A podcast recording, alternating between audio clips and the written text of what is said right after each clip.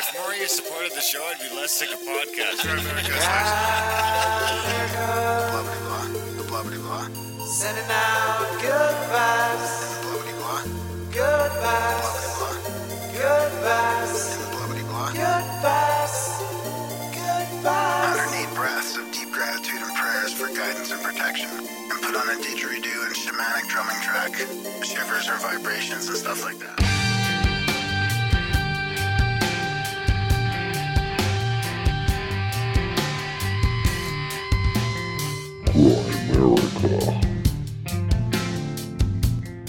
And that even today a lot of people are still influenced by that.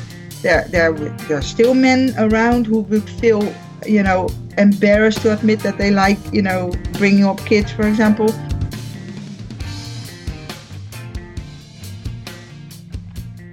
Okay, guys, welcome back to the Grimerica Show.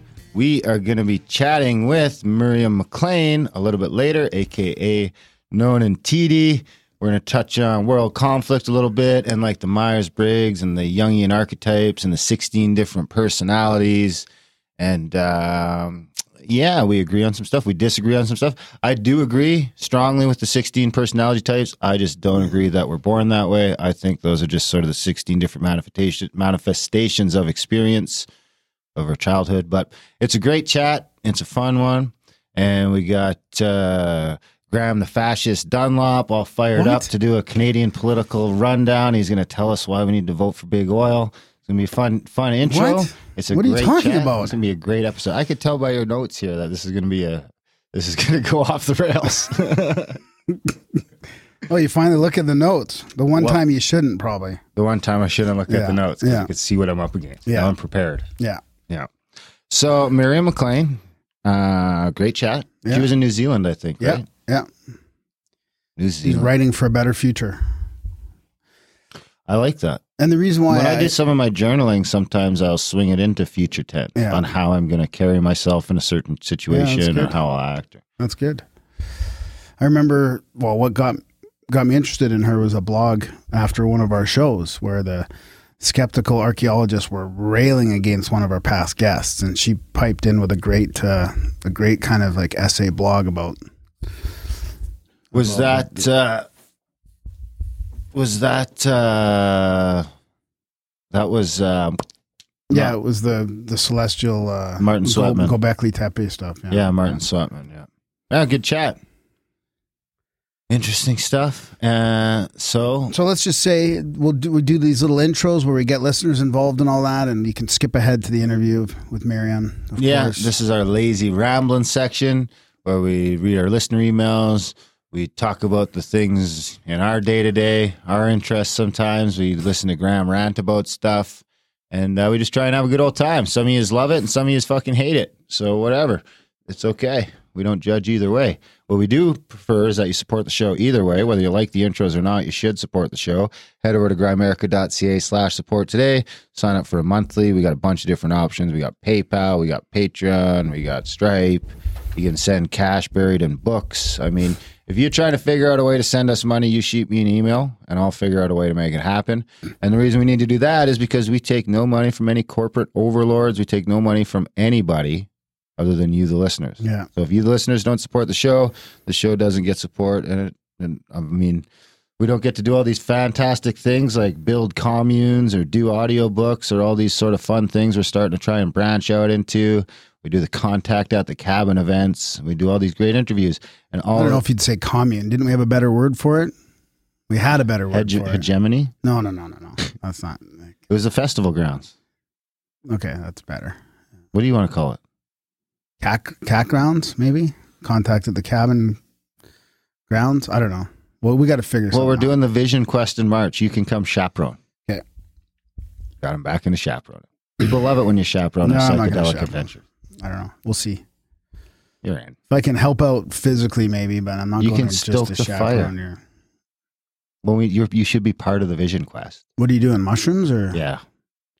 You should be part of the Vision Quest. Well, last time you guys did the wrong mushrooms, the caps versus the stems, it Well, didn't really work out very well. It was kind of a weird I night. can't even believe that I fell for that bullshit. I mean, honestly, it's like We tried man, to watch the, stems Holy, we tried to watch the Holy Grail, and like you ruined that experience for me too. And I blame Truffaut for all of that.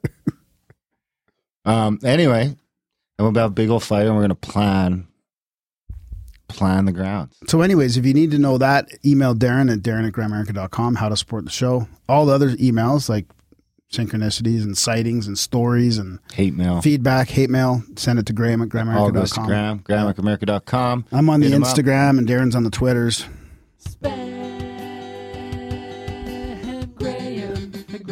I got one here. We could use more spam. You know what else no one does is no one uses the text line or the voicemail 403 Because probably because we don't say it enough. 70 that yeah, I'm not blaming But it's in the show notes, We don't too. Well, no one fucking checks the show notes for anything. This is a problem. People are like, "You know how many emails I get asking where they can find Hey, I love that music at the end of the show. Does he have a page or it's like it's all in the show notes.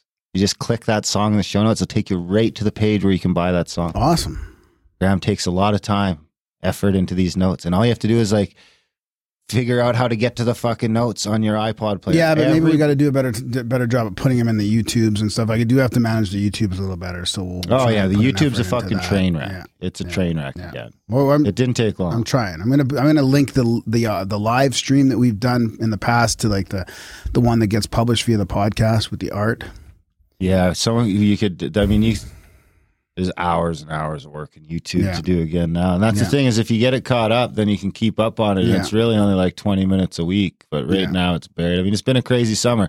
We're playing catch up in a lot of ways with the black budget and everything Yeah. else. It's been a crazy summer, motherfuckers. But everything is settling back down. Yeah. We got audio books coming up. We got all sorts of great content coming out. We'll get that black budget feed going again. Got some Brandon Powell content that's going to pop out there in the next couple of days. Oh yeah, right. So uh, we appreciate your patience. You know what's great is we could go months without releasing any black budget content. Not even one email. Yeah, people are great. Uh, Listeners are the best. we love you guys. You guys are the best. You guys make us better people. So what do you got? Well, I got an email from uh, Andrew. He says, uh, "Hey guys, greetings from Alaska. I enjoy your perspective as part of the many voices I listen to in my daily, weekly media diet. I wonder, would you be willing to break down the Canadian political reality on an episode? I hear plenty from you about U.S. and world affairs, but I would be thrilled to hear more about what you think about Canada." And the Canadians' people situation and all this madness going on these days. For example, what was that Trudeau blackface thing really about? Who is trying to bring him down? What is the Trudeau family legacy in power broking in Canada and the world? Thanks, guys. Andrew. So, I don't know. I, I mean, I emailed him back saying maybe we'll talk about it or whatever. But I mean, we're, to be honest, like, caveat right up front. Like, I don't know anything about. we Canadian don't know a lot about this about uh, so i know from people i talk to i don't watch the canadian news so i don't Two that, years ago, I would have known a lot more, yeah but I've sort of just completely unplugged from the whole situation. yeah The main thing I notice about Canadian politics is that I think we're a lot more um, propagandized. What's the word for being propaganda? dude they're they're just as bad are you kidding they're not we can't we're not worse than the states we are quite a Maybe bit it's just because there's so many of them that the the that the vocal the vocal discontent is bigger, so it seems bigger. But it seems in the states like they're less bought it. Like it seems like in Canada we're more we're few and far between. actually yeah it could we're be few yeah, and yeah, far between. yeah could be And you know, it's like I mean, most of the Canadians I talk to still think we got more of a free market and more and more individuality in in our in our commercial aspects in Canada. I'm like, you're fucking dreaming if you think that's the case. It's so much harder to open, maintain a business, Business, in oh, Canada yeah. compared to the states. It's fucking crazy. It's nearly impossible. If you want to open up a chest a coffee shop in Chestermere, it better be a Tim Hortons. That's it. If it's not a Tim Hortons, you're not allowed to open up a coffee shop in Chestermere. Actually, that's not true. It could be a Starbucks. Yeah, Yeah, or a blend, or a blends, or like one of the one of the corporate, one of the like ones where there's hundreds of them in Canada. Well, the Like, East Hills Shopping Plaza, they said right on the website, if you're not an established chain store, don't even bother. Don't bother applying. Yeah. Chain stores only. yeah, And that'll be everywhere soon in Canada. But so like that's a that- really good point. That's where I think we're more homogenized. So there's less. So, um, I don't know where I was going with that, but I think we're just sort of. Well, you were talking about the media and the brainwashing and how people don't realize what it's really like. Now, I'm yeah, going I to mean, say the Alberta media. is a good example because in Alberta is Alberta's Alberta's kind of the strange place in the world where our economy is sort of dependent on oil in a lot of ways, and just to see the simple, and I'm not even going to call it brainwashing, but it's this simple thing, and what what I equate it to is why we will be looked upon as being on the wrong side of history one day. And that's because we all just sit here and pretend like in Alberta is a good example because what we do is, you know, fuck the Indians, fuck the rights. We need this fucking pipeline because we need the jobs. And I feel terrible for any, anyone who needs a job. I mean, it's it sucks when you don't have a job. But uh, Alberta is this weird sort of dynamic where you can see even the people who probably don't agree with the stuff we're going to do to get this initiate initiative through will still jump up and down and have an I love oil and gas sticker on the back of their car. And it's just, it's this weird sort of thing where, where it's like what I would say is not voting with your dollars. You know what I mean? So you can vote whoever you want to into power in the Canadian politics. But as long as you have a, you know, as long as you think that you need the oil industry to fucking feed your kids, then you're in, then we're in trouble. Well, we kind of do in a lot of ways, and the problem is, is that we're we're buying oil offshore. So Alberta's, you know, making this this oil. We're sending all our profits, or a lot of them, to other provinces, and there's all these transfer payment issues. Mm-hmm. So we are kind of getting hosed here in Alberta. Really, the politicians back east don't give a shit about the Western Canada, and they've said that. I mean, of course, Vancouver and China is probably a different story now. We'll talk about that a little bit, but. The payments are going there. We're buying oil from overseas. Why aren't we using our So you know oil, what? right? Maybe I will vote conservative just so the conservatives so can win, so that in three years we can sit here and see that nothing changed. Exactly. So I don't know, but I want to change. I Well, I mean, You know. I w- I've been in Alberta for through like the last, you know, before Trudeau and before the NDP, it was eight years of conservatives. And it was better then. Oil was a hundred and fucking thirty dollars a barrel. It was better then, Maybe though. that's why it was. it was better. booming. Oil was oil was one hundred and twenty dollars a barrel. The I think in Canada, see, was booming. the thing is, I think in Canada it does. It, Canada it does make a bit of a difference. The the the politics, I don't think it does. not like in other countries. Maybe it doesn't as much, but I I I, But- don't, I don't think so. well, I mean, for one thing, I personally, I need to. We need to get Trudeau out of there. I mean, I it's just I think he's a, he's one of the full on globalist leaders, and it's just his whole thing is based on climate change, and I that that just creeps the hell out of me. You know, we can't. We can't be moving towards a one world government based on uh, global warming when we were talking. What do you mean? he was protesting in Montreal for climate action. Who was he protesting? Yeah, it's just it's He was just disgusting. protesting his own government. This is the what they've grabbed onto, right? What about the rest of the stuff? I don't want to pay a carbon tax. I mean, we've got we're he's okay. Let's get into the black. So we should have just had our carbon tax. We just lost our carbon tax. And what happened? Gas went down for a couple weeks and creeped right back up. yeah, yeah. I'm not saying that, that it's going to change, but I we got to try. We have to try because I normally I wouldn't even vote. So Like, what honestly, I'm, I wasn't so even. what a- I'm saying is that is the trap that they've pulled us into. Yeah. They've got us voting again. They've got us caring again. They've got us thinking that what we think or what we vote for Makes or that we're going to make a fucking difference and that's going to catch us up for another 15 years and it'll go by like that and it'll be 15 years later and nothing will have fucking changed. Nothing. Nothing. I know, but but we got to try and resist the push against the global one world government. That's where it's going. I mean, You know, so was maybe the conservatives will be a little better about that, but I don't want to pay a carbon tax for this global warming bullshit. I really, I think it's it's it's But right now, my paychecks are higher than they were a year and a half ago. So I go back and forth on that too.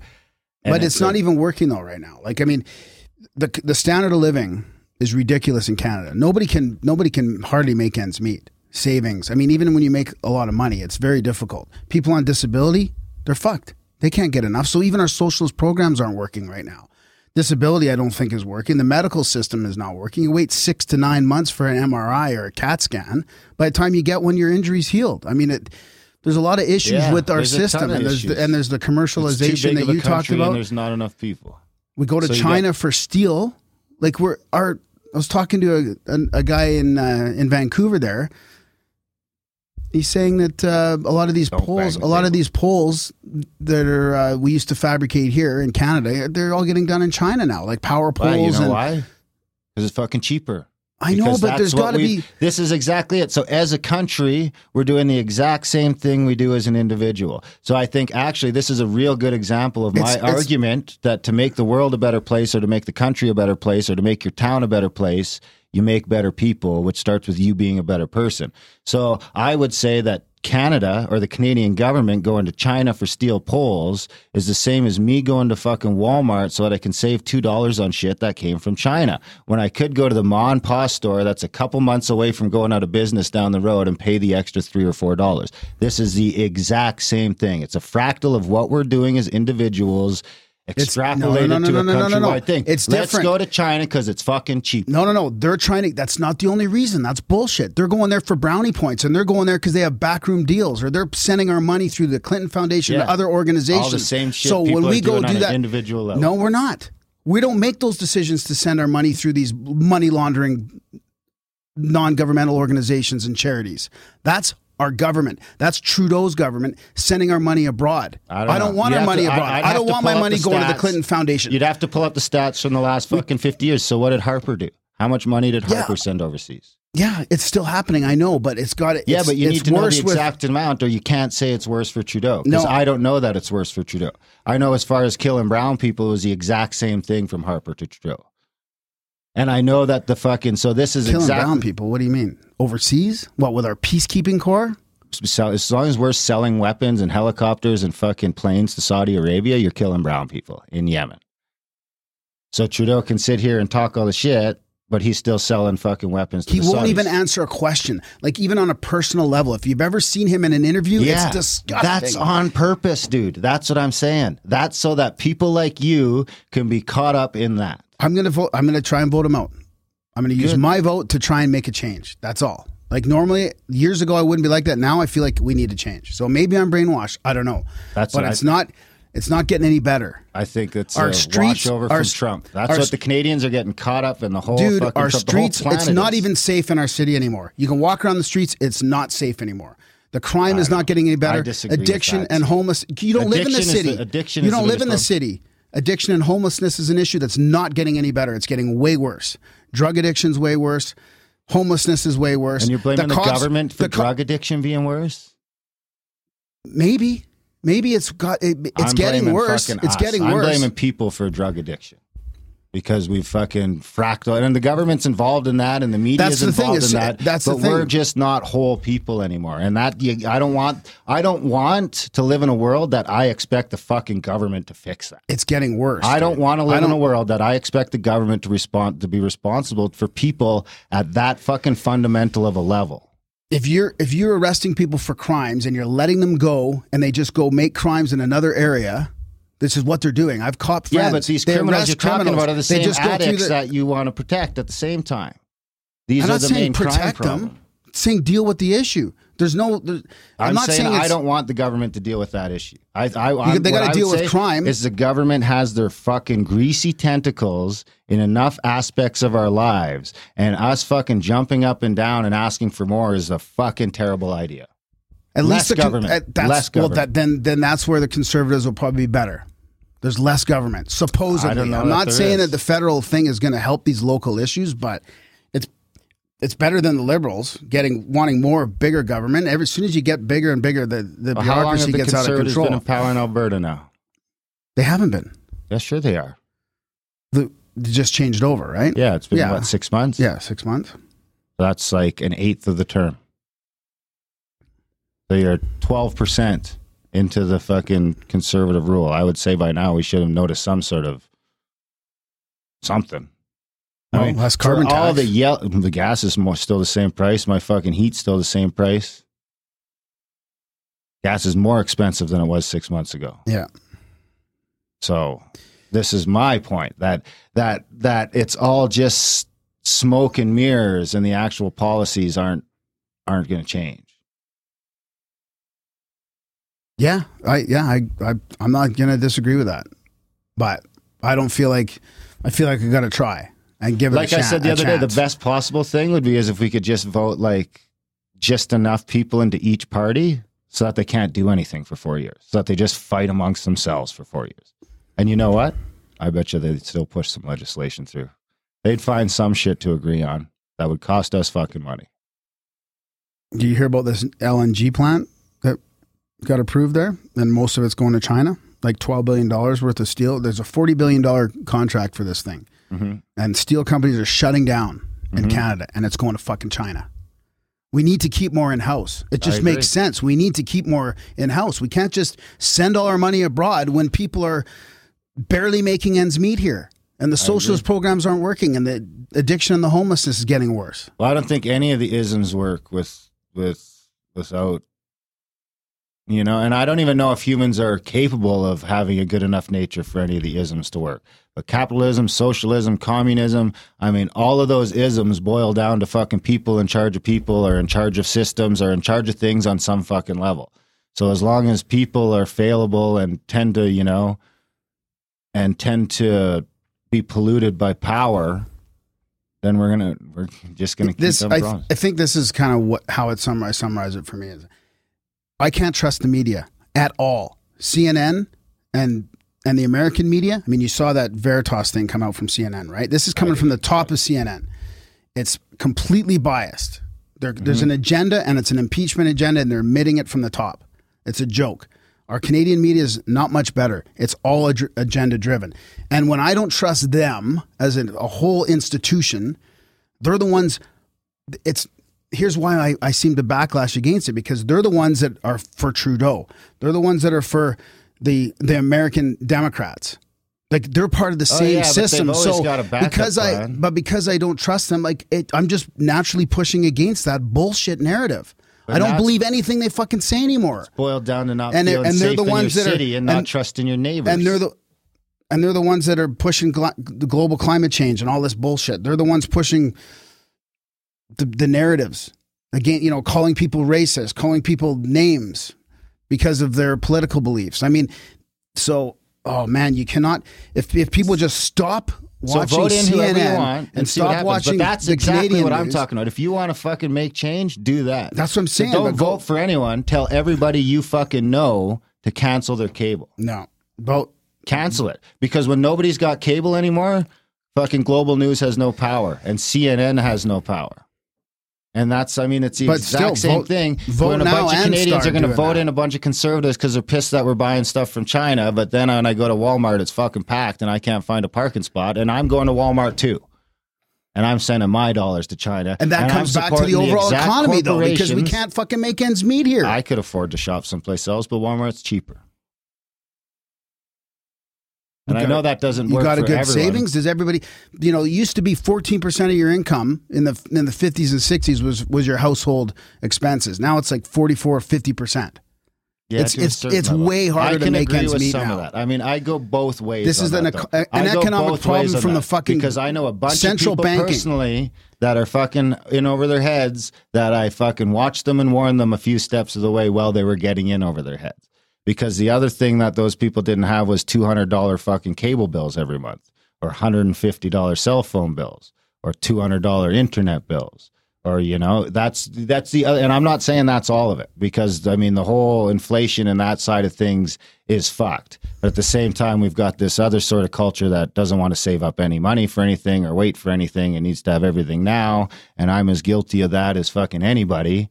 And and we don't get taught about that while we're younger by our Yeah. parents or any place Yeah. else. So you run into your twenties and you've already got twenty or thirty grand in bad fucking debt you've got to try and clean up. Yeah, yeah. And- no, and I agree. It's hard to parse that out. side of the way. So what I'm saying is there is a huge aspect to what you're talking about, but the um, in my opinion, you fix that by taking some personal fucking inventory and figuring out where you can maybe tighten your belt and where you can maybe not support the people that you think you shouldn't be supporting Yeah. with your dollars Yeah. and not getting the new iPhone when it comes out. Yeah. And maybe you don't need an iPad and maybe you don't need a a 70 inch fucking television Yeah. or you don't need the new MacBook quite yet or, Yeah. or you don't need a whole lot of stuff. You don't need a $6 coffee in the morning. Um, and I'm not saying that everyone's doing that, but I know I do that. And Yeah, then, no, then, it's, it's hard to par- complain when I don't have no, any it's money. it's hard to parse that out between the stuff that we really don't need that we still buy Mm-hmm. compared to what we need to buy that's fucking five times as much as it used to be, and our wages haven't gone up fuck all in thirty years. That's right. So that's So- that. So I just think that all of that, just you know, all of that is so big. You know who's you know who says it well is Jordan Peterson. Yeah. Just clean your room, clean your room, and get your house in order, and then go out and change the world. And I think if we all did that, by the time we got around to going out to to get to the part where we actually went out to try and change the world, we'd notice that the world had already changed a little bit just from everybody cleaning the room. But I mean, I agree with you. I, I fucking hate Trudeau. I mean, he drives me crazy. He drives me crazy. But I think the whole blackface thing. I mean, for an example, wanted to talk to you about for an that. example of how scripted our reality is. I mean, that shit's been just that. All that stuff is 10, 15, 20 years old I'm and I'm, it comes out like okay. two or three months before the election. And now, what I'm going to say is, it's not even so the conservatives can win. It's also that this little we're slowly seeing a merger of two parties in Canada here, aren't we? Well, that's the other thing I want to talk about. So let's get back to that, but I want to address makes Andrew's. all that seem a little more uh, natural or a little less manufactured when that all starts with some Oh, what- oh, blackface stuff. bit. Well, the merger of the NDP and the Liberals. Well, that's what we have to talk about for people that don't understand the way our system works either. I don't we I know we don't, we don't either. But let's just like from from a from a like a real layman's naive perspective, this is good to talk about it probably. But Andrew's email seemed to sense that that that that, that somebody was uh, trying to take Trudeau down by releasing these blackface photos. I disagree. Now, they're trying to make. I think that was a natural political merger seem less fucking well, shady. I don't know if it goes that deep. I mean, look, I think I think is is is bound to happen that that these things were going to be released. But the thing is, he's not racist. He shouldn't even have to apologize for being No, I racist. agree. This is the problem. This is the problem. We so shouldn't this even. is another good example of how many people, and I'm going to use our own fucking chat room for an example, because our chat room leans right. Oh, well, at least there's a very vocal part of our chat room that leans right. well, it's it's not. It's I don't funny- even think it's no, right. It's time, center. but it's there's center. some man. center in there, just- but but you know, we were just as bad at jumping on Trudeau for blackface No. shit. nope. Our chat room Nope. sure was. There was fucking posts in there all day, every day. It's because he's it's because he's leading the identity politics globalist charge. so it's just an ironic thing. Is that it's why? it's an ironic thing. It's because hey, you've been Because you've been call- equated it you're to- leading this identity politics charge that are calling people out for this, and you were doing it yourself. yeah. Now, I heard somebody say the best about thing that. about it is like this is when we who are against that, like who want who are against the, the, the extreme. PC, don't even hold them accountable for that. Just say like it's not racist, yeah. and don't don't buy into that, like being that just as bad as they are. No, they didn't. I mean, I don't know what our chat. Maybe our chats were a little bit harsh against him, but I don't think he was racist. I don't think he is racist, and I don't think he should apologize for it and pretend that it was racist. No, I agree. And if he actually spoke out about against other people that did blackface, then that is super fucked up. I, I haven't actually like I'm not in deep enough to know that he actually said that. What I think is that the next day a bunch of people said that he said that before, and you Yeah, know, I don't think he did like, either. I don't know if he did around, either, but it's it's just because of is, what he stands we for. live in this It's world nowadays where you can just say shit and no one's going to fact check it, and you can throw stories on, and it's like it's all fake. Like there's such an overwhelming amount of fakeness in the fucking world right now that it's. I just feel like it's better just sit back and read a book. Yeah. Yeah. Oh man. It's so I mean I feel like we should leave him alone about that. And it just shows his hypocrisy will show enough if you just leave it alone. I just feel bad for him lately. You know, I really feel like he's just a puppet that's in way over his head and he didn't know what he was getting into and he's just making a fucking ass of himself every day. And his kids are going to see this shit and his grandkids are going to see this shit. And I mean, sometimes I just feel bad for the guy.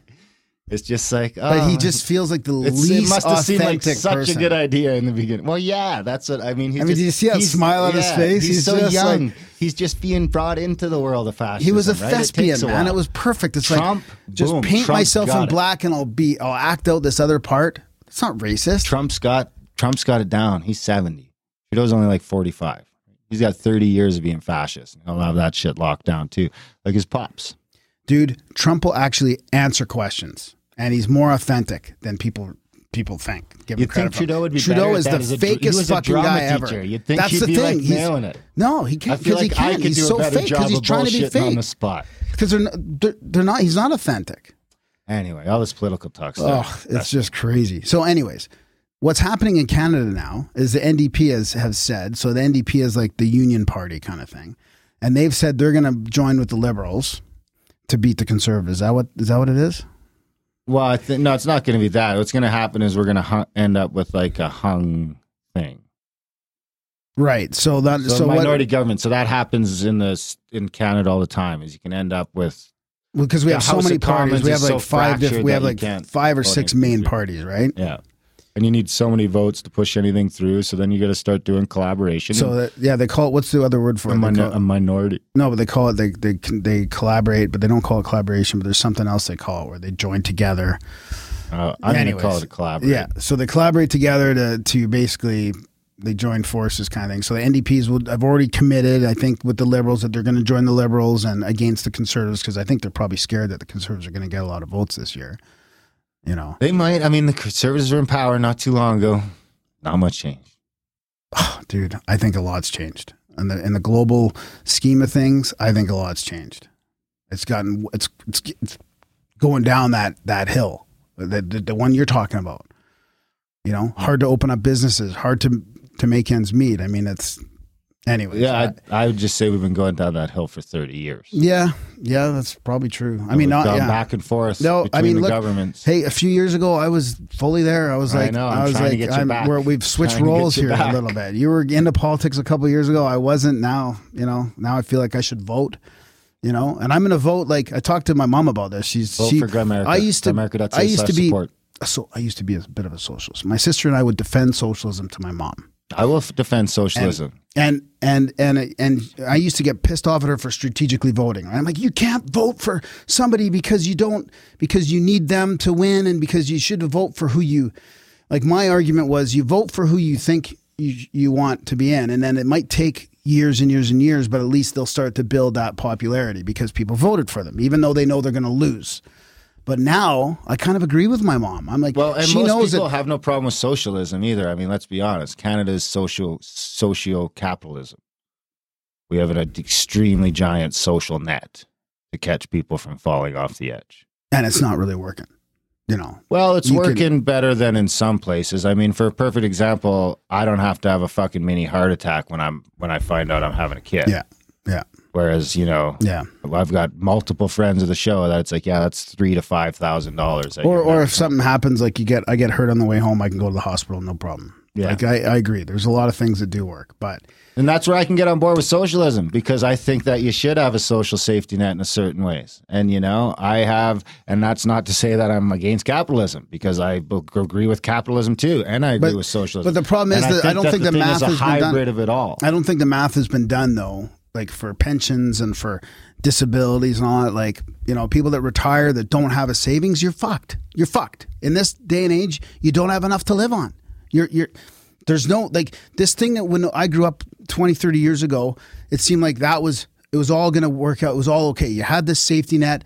If you get hurt, if you're disabled, you got a disability. If you retire, you got enough to live comfortably. Sure. That's no longer the that's case. fine. But then you also got to fucking remember that we're very fresh into this shit. And you got to think that, like, Into what? For, into this society. And that, like, 300 years ago, if I, if my ancestors couldn't catch, race, chase down a fucking buffalo during the winter, then a bunch of them might just fucking starve to death. And there was no, anybody, nobody was going to fucking help them.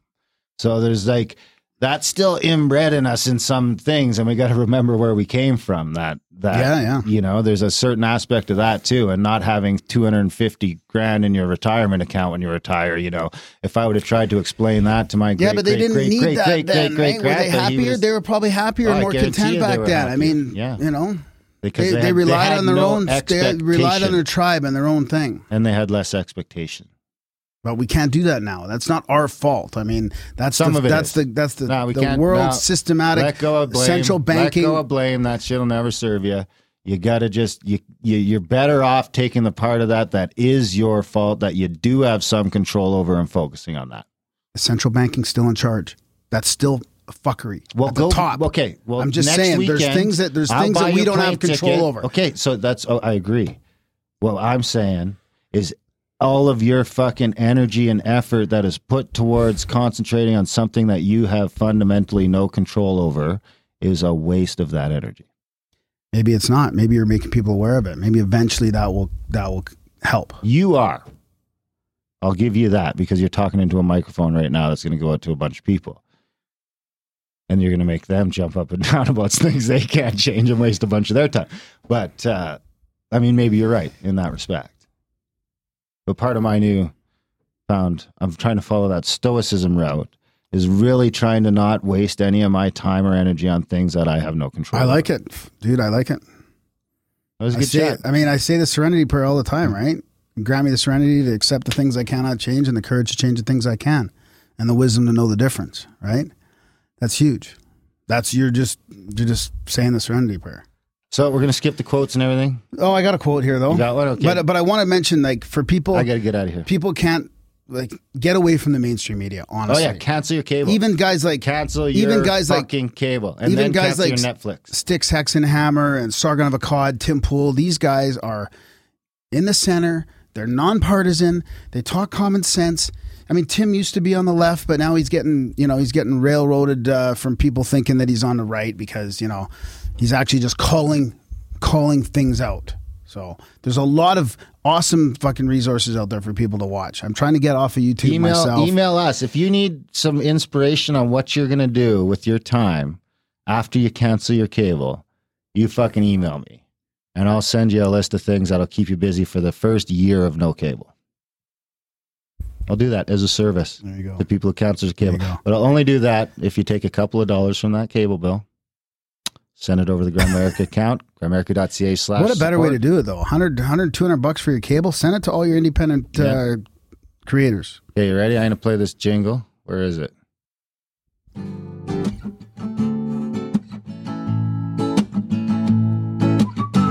It's the profound quote of the week. Oh yeah. Fuck. Ryan even texted me. Because the quote cut off in the last episode. So Ryan texted me like two days ago. He's like, hey man, you should fix that jingle before the next show. There was another thing Sorry, you said Ryan. too. There was two things. Did we do the other one? I, uh, Clean the studio or something like that? Or I can't remember. Well, your mic cord needs to be replaced. It's got squished or crushed or something. It's ground fault note. Yeah, Someplace that's what that Yeah, sound we is. We know about it. We're gonna fix it. We need cords. We need cord money. America.ca slash support. All right, let's hear your quote. Oh, I got, I got, yeah, I got a quote. This will be appropriate. Deep state quote, I think it is. The deep state has a life of its own, like the government itself. It's composed of top echelon employees of a dozen Praetorian agencies like the FBI, CIA, and NSA, top generals, admirals, and other military operatives, long term congressmen, senators, and directors of important regulatory agencies. But deep state is so much broader than just the government. It includes the heads of major corporations, all of whom are heavily, heavily That's basically the definition. That's like the first point in the definition of fascism, Yeah. just for the record. heavily involved in selling to the state and enabling it. This includes absolutely Silicon Valley, although these guys are at least have a sense of humor, evidenced by their "Don't be evil" motto.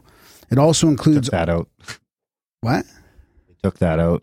Did they? Yeah. Who did? Google took out the "Don't be evil" clause. Oh my god. Yeah. That's a bad sign. Yeah. They're not gonna try to hide it anymore. No.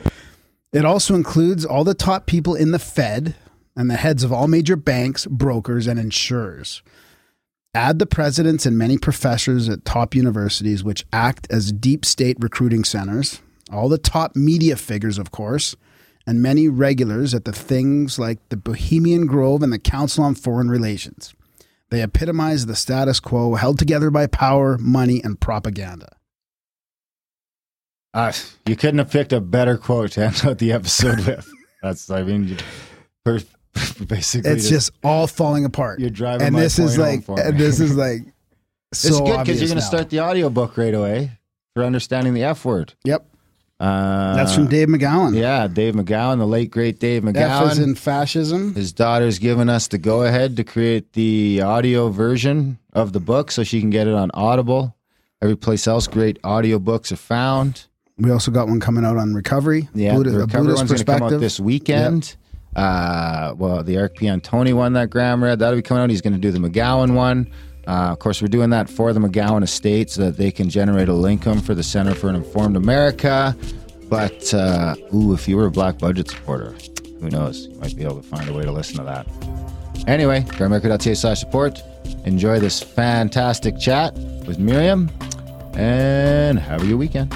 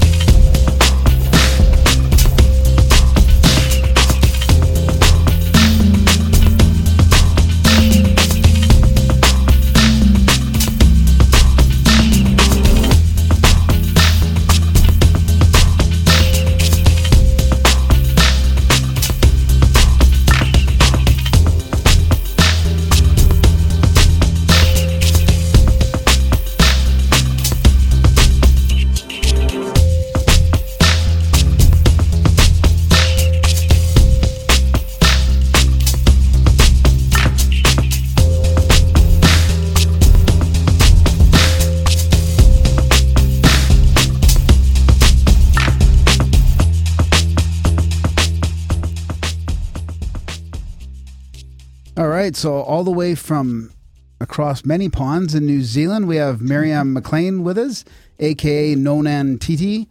Nonen Titi is her pen name. She's a writer. She's got quite the history. She's home educated her two kids. Uh, she's been a Montessori teacher. She's studied Montessori or uh, tropical nursing and midwifery.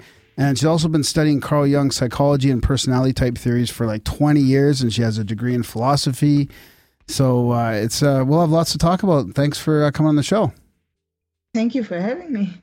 Yeah, it's interesting. Uh, I mean, I think we should start with maybe going over some of your background and all that. I, I mean, what caught caught my attention was uh, actually one of our episodes we did uh, with Martin Sweatman, who is a doctor. I mean, I, I think I should explain that first, and then we can talk about your background, and then kind of get into your writing and all that. But um, there was some. He really rubbed the archaeologists the wrong way. He because he's coming from a different scientific background and he's trying to show these uh, correlations with Gobekli Tepe and the the uh, the calendar and like all this prehistory stuff, and, and it, it kind of ruffled some feathers. And there there's some people in, in Canada that were, or at least uh, one archaeologist that was writing some pretty pretty nasty responses. And I think I saw your your response or your blog or an article to that, kind of explaining like both sides and and sort of bringing it back to like different personality types and different paradigms that we mm-hmm. live in. So that's how, and then I started, you know, reading more of your stuff and that's kind of, and I thought, you know, that we have this show here, you know, you'd be an interesting person to talk to about this. So that's why we decided to have you on. Yeah, well, thanks. Yeah, no, I saw that too. I, I watched all these different episodes, these different people, and I kind of find it my job to try and, and, and explain both sides because all all the conflict in the world basically apart from you know a few crazy people most conflict comes from normal people with the best of intentions just misunderstanding each other. Ah. so having this psychological background i try to at least show people that you know we're not doing this on purpose. We're not trying on purpose to be controversial or hurt each other. We're just having a different way to relate to the world and that is inborn we can't change that so we're going to have to learn to live with that Yeah. that's basically very basically about Yeah. well, I go. Well, I'm interested in, in how your or what your viewpoint is over the last few years, especially how things are getting more polarized and there's more, in a way, there's more surface level conflict and people judging people way more. It seems now that there's an online social media presence and people are have this anonymity behind the keyboard. You know, it seems to be getting worse. But maybe before that, we'll uh, get into your how you got interested in Carl Jung and, and the personality types and all that. Okay, so I I started training as a nurse, and and when I was training for a nurse, I also trained for um, uh, mental health care, and so psychology was part of that. So, should I carry on? We're good. So, uh, okay. So, um, psychology. I heard about Carl Jung then, but it never really clicked that he was more special than any of the other theories. I mean, theories about personality types have been around since people have been around, obviously, and uh, most of that comes from people observing each other and noticing, well, hey, some people are more alike than others. So the the idea of personality types is nothing new, but most of it comes from observing outward behavior. And Carl Jung did, did something else. He said, okay, there must be something inside people that causes these differences that we're observing. And therefore you have so many personality theories depending on, you know, what people look at. Some people look at the, the body connection, other people look at the cognitive part, and everybody comes up with different types. And and Jung did he, he kind of got this insight of now if you look inside people, it's the tendencies that are different. It's actually not the specific behavior which we have control over, but it is the way we deal with information, it's how we take in information, how we process information, and that is different in different people, and therefore we tend to deal with different aspects of information differently. So he kind of started seeing that, and he came up with this theory almost 100 years ago now. And since then, that has obviously been growing a lot, and um, it's generally most known as Myers Briggs. But um, that is there's a lot of popular takes on it some of them better than others and um, there's a huge international community just like as with the the archaeological community there's a lot of independence uh, and with a huge amount of evidence behind them and and uh, and especially with a lot of um, practical experience of how to work with it and that it works and um, so um, I got interested in that about 20 years ago when my husband brought home a book that we had. He had been at his at his uh, his work. They had done a personal development course and they had introduced it there. Um, the Myers Briggs things tend to be most popular in businesses still. Yeah. And so he brought the book home and um, he's never had it back. it's, it's been mine ever since. Um, I just clicked it just opened the door to me. It just said, okay, look, all these people all my life that said, ah, you're wrong and behave better and behave like everybody else and try to see it from my. I, I suddenly clicked that that's not possible. We're all different and that's a good thing. You know, if we were all alike, then we wouldn't have any progress. We have conflict, but conflict is the other side of the progress coin. We couldn't have either if we were all identical psychologically. So then I, you know, started um, reading a lot about it, do what everybody else did. Of, of course, first look at myself first and my family. And then slowly I started building that up to a bigger picture and how that affects the society at large. And um, so I'm, I'm less of a practitioner, like a lot of people work with this as practitioners, advising businesses, uh, doing counseling. Mm-hmm. I'm more the philosopher, you know, looking at it. Where does it come from? Why do we have it? Where does that fit in the evolutionary picture? and what does it mean for how we organize our societies? Hmm. So, do the archetypes fit into all those personality types? Then is that what that is from Jung? Um, Jung's archetypes was a separate theory. Um, obviously, there's there's some connection because it's about how we deal with information, and the archetypes are part of the unconscious, which is also part of how we deal with information. Uh-huh. It was a separate theory. There are some people who who connect them strongly together, and there are some people who see them as totally separate. Hmm. Um, I, I, think um, everything about um, information, which is basically everything there is in the world, you know, even even material substances, in my mind anyway, are information. They're they're energy, but slow down energy, and um, and so unconscious energy is is or unconscious awareness, psychic psychic awareness is still energy. It's energy going around and um, our whole psyche is is it's information, it's exchanging energy or information. But um, so the archetypes fit in there somehow, and on some level, I think there is a connection between people through those. And I have personal less experience with them than some types of people, so I cannot really look at it from that angle. But I do acknowledge that it's there and that some people have much better connections to those. Um, unconscious or more invisible energies than than others. Than the personality types, yeah. Hmm. Is the Myers is the one with the INFP and all those ones, isn't it? That it's the same thing. It's the same theory. Jung started with those letters. Myers Briggs added two extra letters to it, but it's the same theory. The whole same basic basic differences. Yeah. I think I was all, an INFP. Is that is that what you are? Yeah. Yeah, I thought so. An INFP. Mm-hmm. Yeah, huh. I can't remember what I am. I have to redo. We should do. We we said we, we were going to do this, and then we didn't do it. We'll do it. We'll do it next time. Yeah. yeah. Yeah. Drop the ball. Oh well. Yeah, we meant to do the test because we talked about it with a with a friend of ours on the show, and it was really interesting getting into the person. I think he did. I think he figured you out, and The last time I did it, I yeah, Chase said I was an INFP. yeah, Yeah. I, d- I did it years ago in business as well, and I have a hard time with these these types of categories because I feel like I'm part of all, all all of them. It's hard for me to separate out uh, what type I am. Yeah, there, there are no there are no exact um, boundaries, of course, because it's about energy and it's about tendencies. Yeah. There are no exact boundaries, so um, we have some influence over it, and so it's about how we are inclined to normally respond and how we have built this up throughout our life. Because this this we, we've become the personality we are because of the way we deal with information and the way we de- deal with information is a result of the personality we are so that that develops as we as we develop and i think that starts before birth even I was just You know, going to ask we- you that. Yeah. I was because I heard you in a couple of your your writings. You you talk about that how it's it comes with us and then it develops over time as well. So we are different people right away. It's not all just from our environment and our upbringing, right? no no i think um the um, i've lost i i i am oh there you are sorry.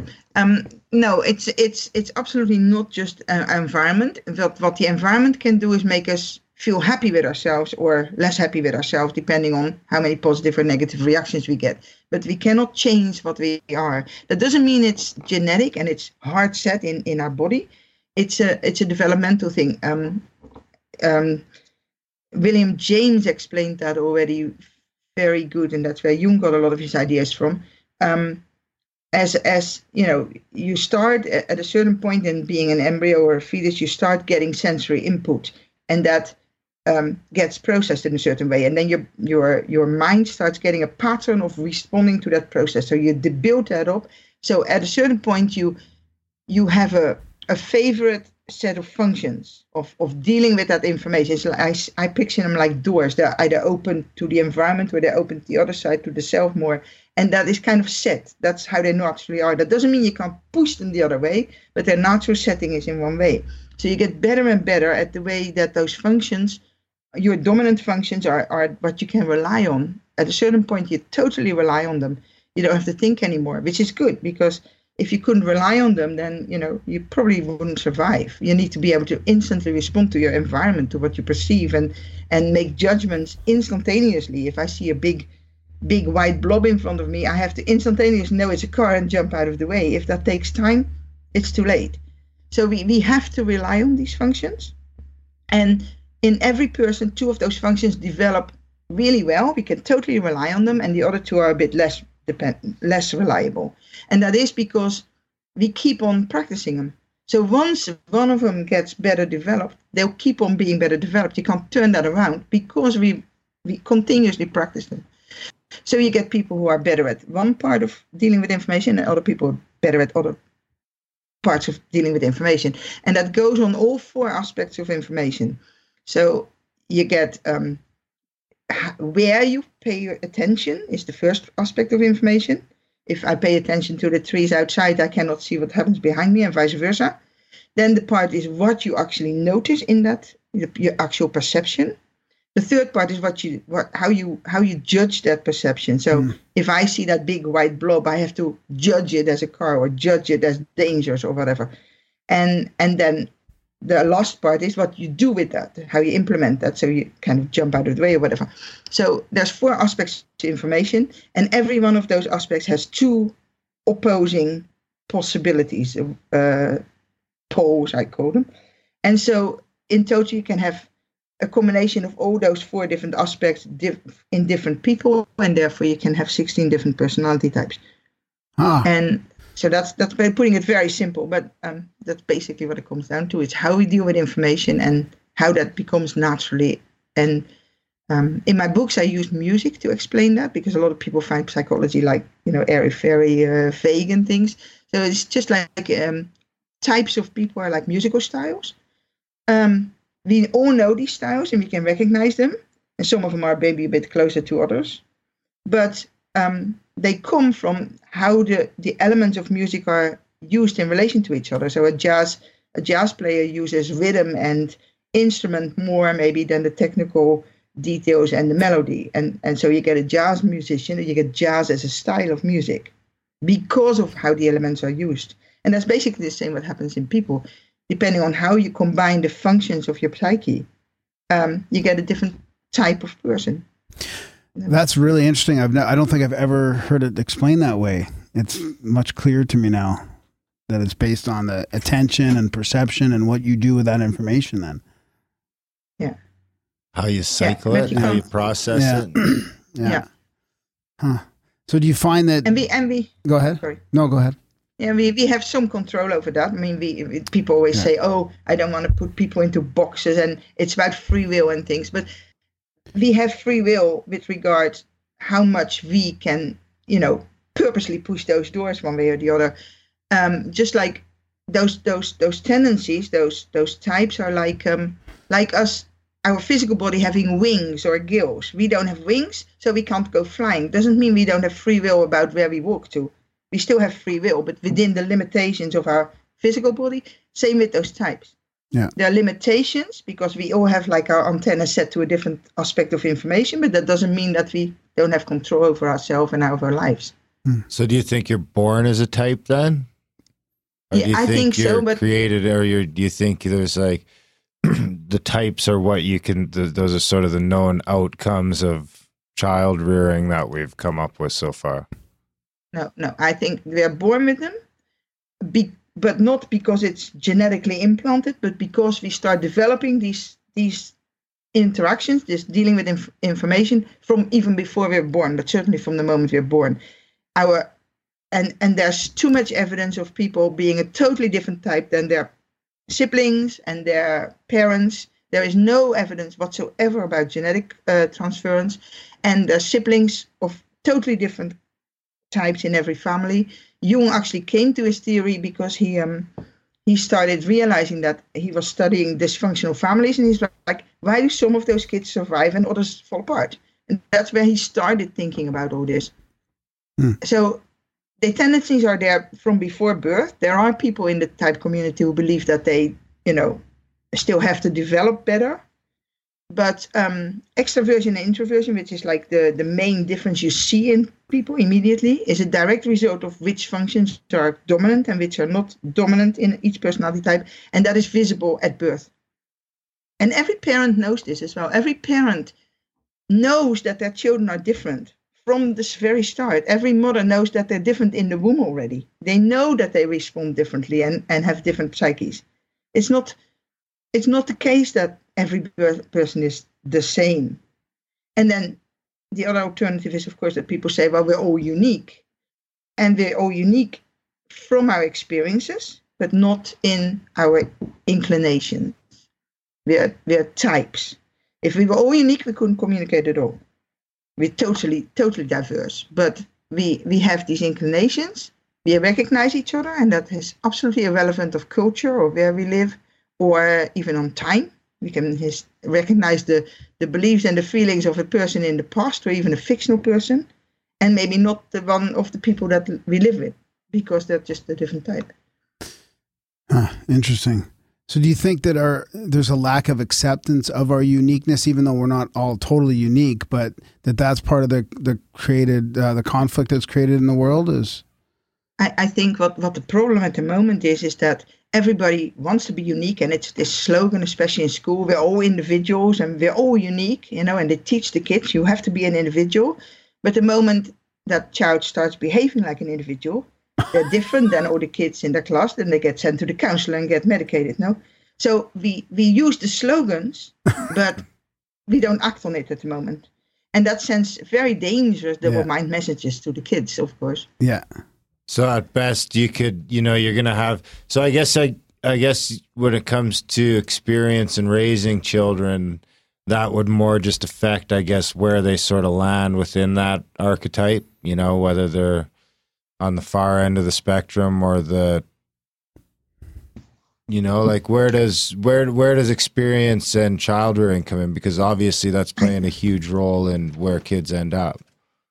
I think I think that comes in with um, how accepting are is the environment of their natural tendencies. If you um, if you grow up as a personality, and so let's go extroversion and introversion. But most people have an idea about that. It's not it's not just about being social or talking a lot.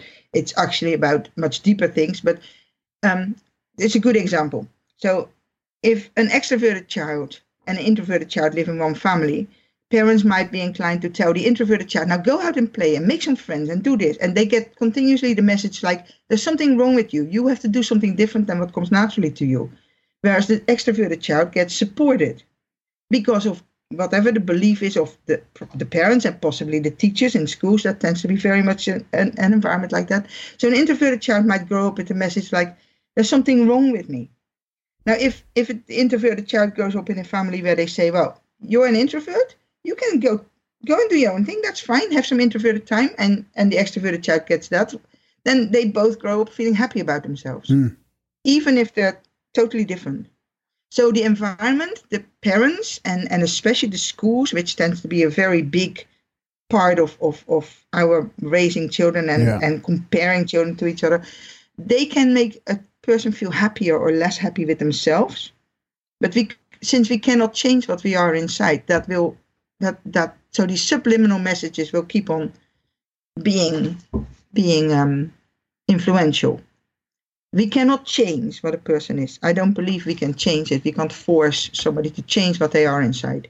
If we could do that, then any dictator would have long succeeded in creating clones. and and any and any any situation where people have been suppressed for a long time, they wouldn't reverse back to behaving, you know, like recognizable types for us if if that were the case. It's it's um, and I don't even think it's limited to people. I think anything that deals with information is limited to these these four aspects. Interesting. So you don't think people, but people change their behavior. They change. They they improve themselves. They can devolve in a way. Like, but that's not still their personality type. That's just a, s- like more of a behavioral stuff. Or Beha- yeah, behavior is not personality type. Type is is what inclines us to that behavior, but it's not the same thing. The behavior is our outward is our outward expression. expression? Yeah. Yeah. that we can we can change. We can put on a jacket and and behave, you know, in a different way that comes naturally to us if the situation asks for it, and we can um we can change um you know if you're forced to always behave in a different way. So suppose somebody who is like not really suitable for working in technology or in the hard sciences but they have to do it. So they have to continuously concentrate on that. Ah, they yeah. can do it if they learn it but it exhausts them. Yeah. they get tired. So yeah we can definitely um, push that but that doesn't mean that the inner self changes. It just means that we put on a jacket and and and indeed behave differently whereas if we are in our natural talents we probably just do it in a relaxed manner we feel good about it we don't have to study hard for it work hard for it it comes naturally and and so that is what I meant with um, when I was responding to the the discussion in the archaeology, where um, some hard sciences, especially, they have this habit of saying, well, it has to be objective. You have to measure it. You have to do this, and that's how their mind works. There is no other option for them.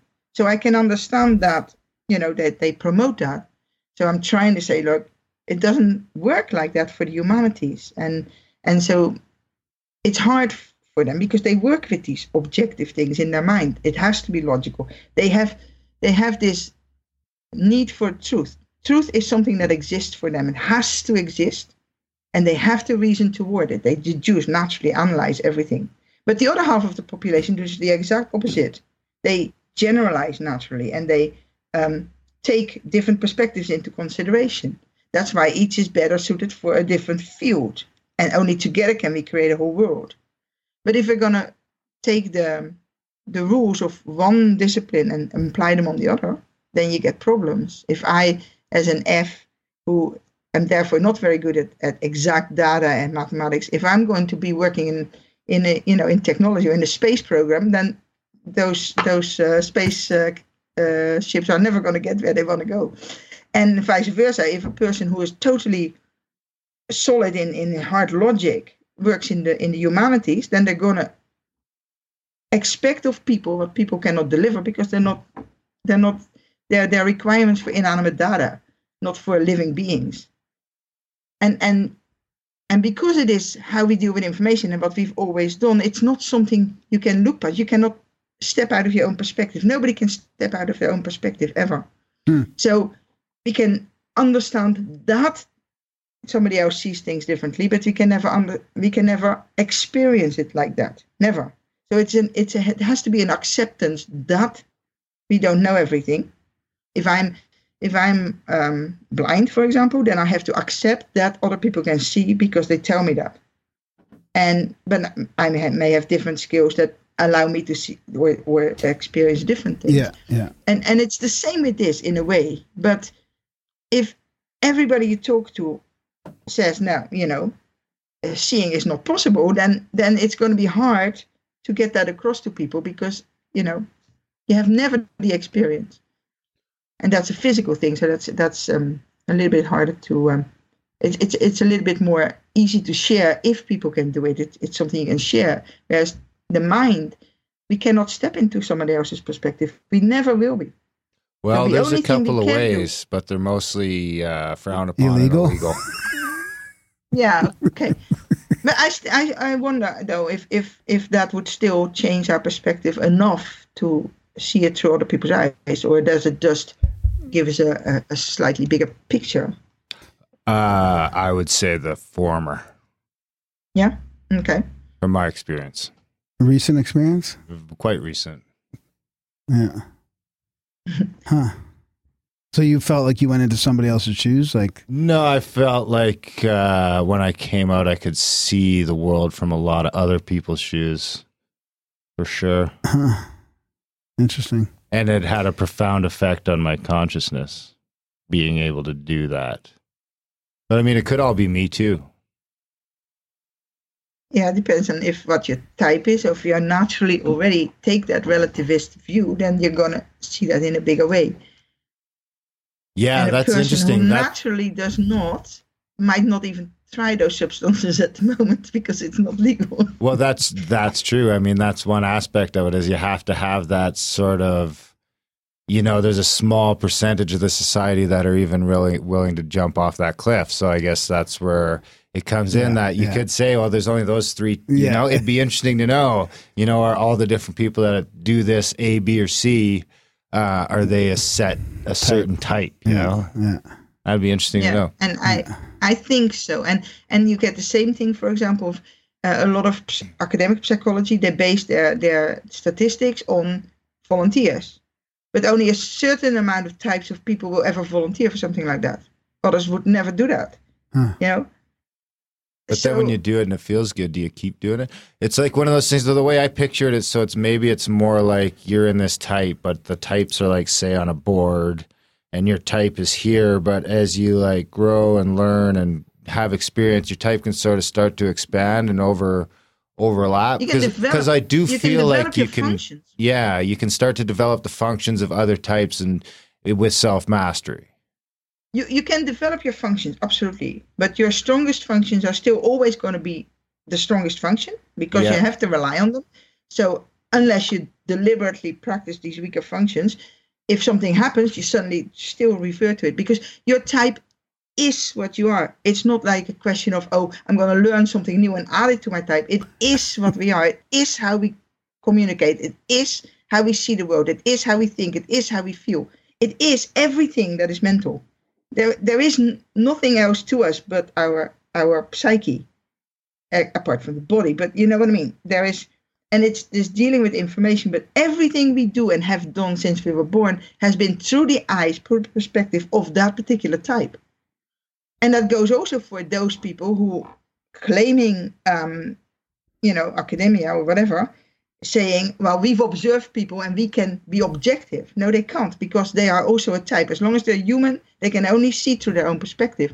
So they cannot be objective. They can only see other people through their own type. And that's kind of And where cannot get around that. it's and that's kind of where that response to that article or that blog came in because you were trying to I think you were trying to explain that like these scientists like let's say Dr. Martin Sweatman was a uh, a hard, more of a hard science. I think he came from chemical engineering or something like that, and he's expecting this archaeology to be an objective science. And you're saying it's it's impossible because It's all based on a bunch of theories from people, people again in the past that we will never know. Like there's a, a bunch of different theories, but we'll never know the truth because we weren't there in, in, you know, when it happened. Yeah, that's right. Yeah, yeah. Archaeology is not quite as as as a soft science as psychology, for example. Yeah. It it has certain parts of of you know we can share and we can we can discuss, but what motivated the people who made these artifacts, we we we cannot just assume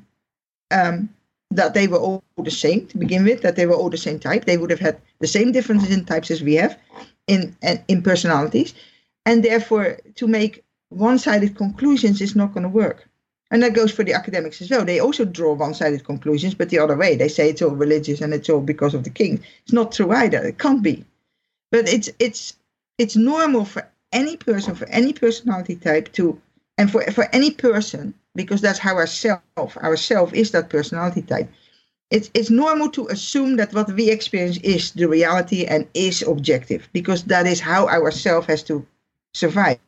So only by talking to others and communicating with others and realizing that they see it differently can we start seeing that, hey, this picture is bigger. You know that example of the three blind men and the elephant? Yeah.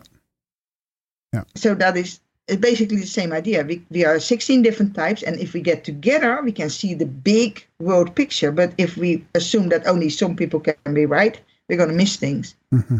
But it's hard for people to give up that that experience of no, this is obviously reality because I'm experiencing it as real. You know, it has to be true because how else could it be? We cannot step in that other perspective. So it's a knowing that other people see it differently, but we can never know what they experience because we can't share that. So And who's running the joint? It's it's very difficult. I mean, Plato already wrote about that that it was impossible to get that connection. So I mean, I'm not hoping that you know I'm gonna reach some magical uh, insight or something. If he couldn't do it after three thousand or two thousand years, I don't think. Um, but that in itself is an evidence, you know, that continuously, always the same conflicts, the same disagreements for thousands of years. Never have all people agreed, which which has to be in itself some evidence that we simply cannot see the world the same way. Because the alternative would be to say that no, all these people are just deliberately lying or something, and that's just not the case. Which type navigates the government? the the the most government people will be SJs, will be um, traditional people, people who stick with what's known. Um, just just people that that are you know stuck in in in their ways, want to keep everything, want to teach others how things are supposed to be, how the proper rules are. They they they live very much by the the external rules of what our society is made up of that brings them security and they and they therefore feel that they should pass that on and some some might be more interested in the personal gain and the attention and celebrity but Yeah, that yeah. depends on how high up they are What, What about, about the? Go no, ahead. No. What about uh, for uh, for our audience? What about what a, what types should like stay away from each other or get together or that sort of thing? Like, have you gone down that road at all? Or I'm trying to think of how we can break this down to be more, you know, how we can apply it to the audience a little bit. so i think um i mean it i mean a, a lot of people say oh it would be ideal if we could just separate the types. Everybody stays in their own little block and then we wouldn't have conflict. But of course then you would get that same thing as academia is now that very specialization where nobody talks to each other anymore. And then you get a lot of uh, you know, misunderstanding. So um, every type has four letters. The people that get the least on with each other that the misunderstand most is the people that have the most letters separate dip, different opposed Right. Right. Okay. um, so, um, but they shouldn't stay away from each other. If we can somehow get people to accept that these types exist, then we can start talking to each other. Because even in the type community, which is on the fringe and which is not accepted by academia, there are some of the types that are totally objective and that are totally would have normally been totally traditional and and and and said no to it, but they have learned this and they they are bringing really good material in. So it's possible for all types to get in there and start communicating. It's just how do you convince them to start listening in the first place? You know, it's, uh, Well, I guess the first step would be figuring it out. Where's where would we'll put a test in the show notes. Where's the best test for people to go Ah, figure themselves out? all right. So, um, there, I would go to um, um, the you've you've got tests on the Myers Briggs website. They are good, but they're expensive. I don't I don't usually advise people to go test where they have to pay for. A lot of internet tests are really poor, really bad. There is the one, two, three, one, two, three personality or one to three psychology or something. One, two, three Jung you can probably find. Okay. If you go to Jung, you probably get the more accurate tests. Um, I would I would suggest people stay away from the most popular ones. So if you just uh, type in personality test or, or whatever, then the ones that come up highest are usually not the best ones to pick because you know because they're they're very popular, but they also um, tend to have um, you know some very generalized um, explanations. Um,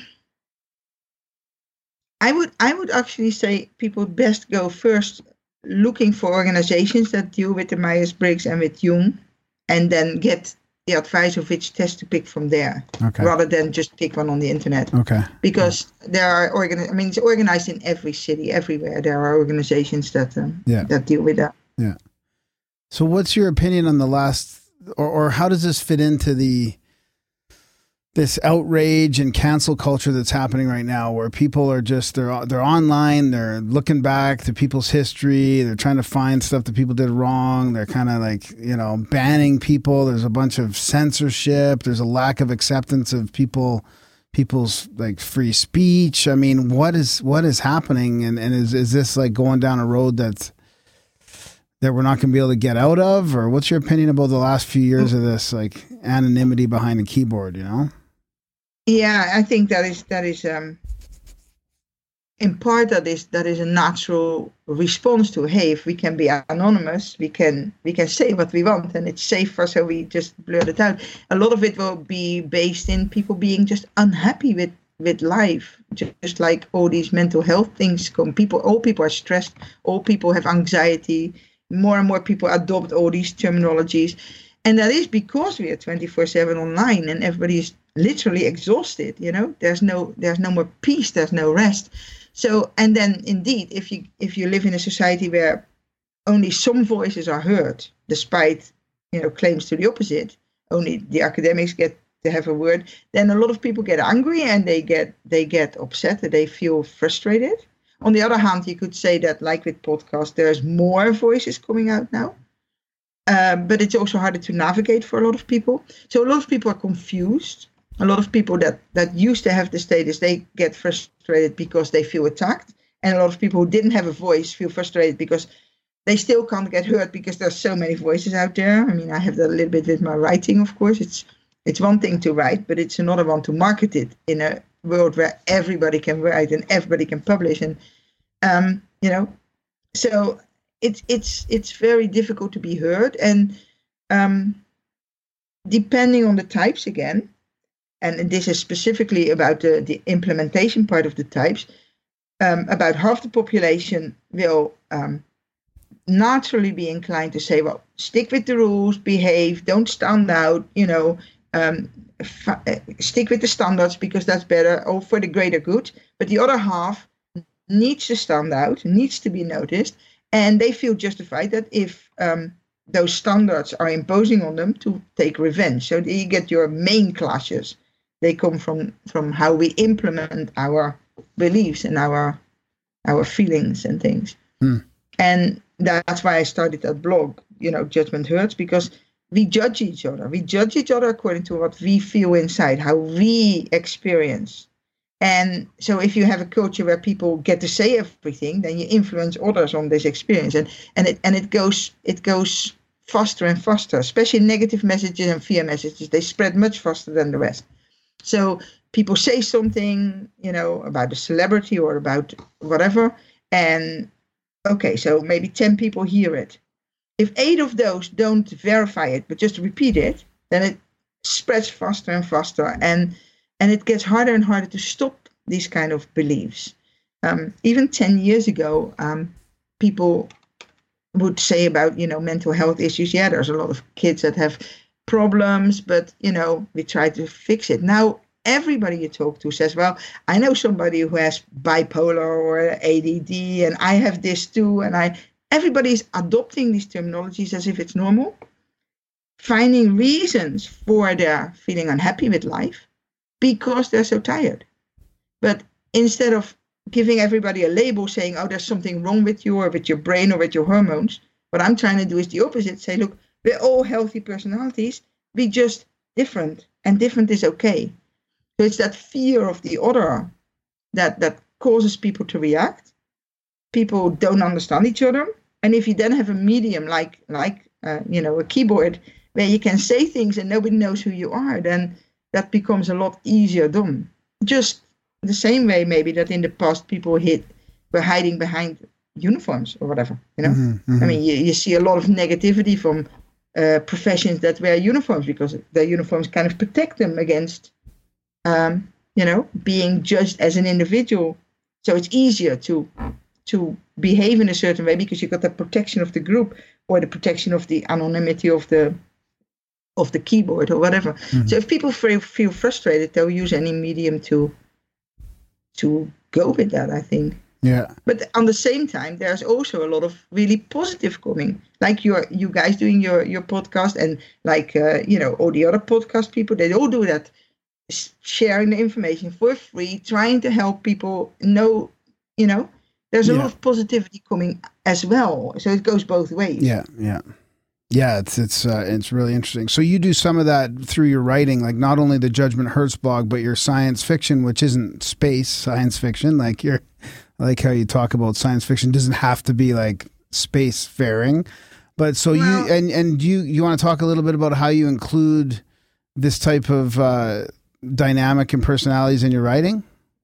Yeah, so um, I write I write non-fiction, of course. I write about the personality types, but in my fiction, I also have every character is a personality type, or kind of like set them into the world like you would do any human being. You know, you give birth to them, they become a personality type, and from there they develop. So then you give them a, a life and experience, and and then I let them develop themselves because you know everybody's different then in in uh, in response to their experiences, but they remain the type that they are. So I'm I'm making sure that my characters represent real people, and therefore my books don't have like a bad guy or a you know a big monster or or or aliens or whatever. My my my conflicts in all my books come from well-intended people clashing, and I'm trying very often not so much in my young adult books because you, you tend to stick with one point of view, but in my adult books, I, I take multiple point of view characters because then you can show a reader all these different personalities and they all kind of make sense from their own perspective, you know,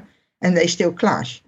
So I'm trying to I'm trying to use fiction, which is kind of like a the humanities way of, of doing a thought experiment to to show people how different people can be can be all well intended and still have all these problems and and how they are different inside. But of course i'm still only the one personality type. So all the other 15 personality types i have to infer in and and put in my characters for as much as i know and how i experience people of those types around me. But i'm still only the one type myself obviously Yeah. You're not a can never get out of multiple personality type. no it doesn't exist Has it'd anyone be nice but it can't have you got feedback on did you get it right or maybe you could find Um, like 15 other authors and you guys could all get Yeah. together and then you'd have Yeah. like the ultimate writing team. Yeah, yeah. I, I, um, I don't think most writers are suitable for working together with others. I'm a bit too introverted for that, I'm afraid. Oh, maybe that's the thing, right? Maybe all writers are, you know, maybe there are only like eight types of people end up being writers. yeah, um, I think um, it, it definitely the personality type definitely makes a difference on the topic of interest and the topic people write about. Obviously, if you are a hard scientist, then you might write hard science fiction, or you might write um, uh, non-fiction books or whatever. But if you see people of that type writing science fiction, they very often have very interesting and very fascinating technology and all worked out, but the characters are kind of flat. And I'm probably the opposite. My technology is not that high you know, that it's probably simpler in their eyes. It will certainly be simpler, but my characters are developed as people. So that would it would work together if you could work with somebody in that. You could probably create a, but but yeah. So everybody has their own genre. Um, so um, people that are more interested in the here and now and not so much in the, the speculative thing, they'll write family stories or they'll write uh, action stories. And so everybody has their genre. So everybody can be a writer in principle, but um, you know, and the readers and the writers have to click, I guess, on the topic. And the publishing's changed quite a bit now, right? Since uh, I, I, I liked what you said there about um, they. It's almost partly the publisher's fault for for pushing pushing their own agenda on what writers should be writing. And then now everybody's like sort of uh, responding to that and just writing. Everybody who wants to be a writer now is throwing books out on online. Yeah. Yeah. Yeah. Um, i i am i'm obviously you know coming from my own frustration sometimes of not getting through that publishing industry. But yeah publishers publishers are businesses. And they do market research to see what sells. And then they pick the same kind of books and the same kind of writers because it sells. But writers are usually people that come up with new ideas or want to look forward or want to do something different. So they don't fit in that category of what has already been published and what works because they're trying to bring something new in. And so you got the clash there right there and for a while you know in the, the very early part of the industry publishers probably were there just to give the writers that access to editing and and and marketing and all the things a writer couldn't do. But then publishers started getting power, and that went unconsciously, of course. That just grew slowly, and they weren't aware that they were doing that either. But they started, you know, telling writers, "No, if you write that a bit more, they will sell better." And then the reason that a writer might be writing is kind of getting lost, you know. And and for some writers more than for others. So um, yeah, then you jump on the possibility of doing it yourself. But that brings with it the, the, fact that me as a writer, for example, I'm absolutely no good at marketing. And it takes an awful lot of time and a lot of effort, which is it comes no not, not natural to me. And I have to try to do all these things.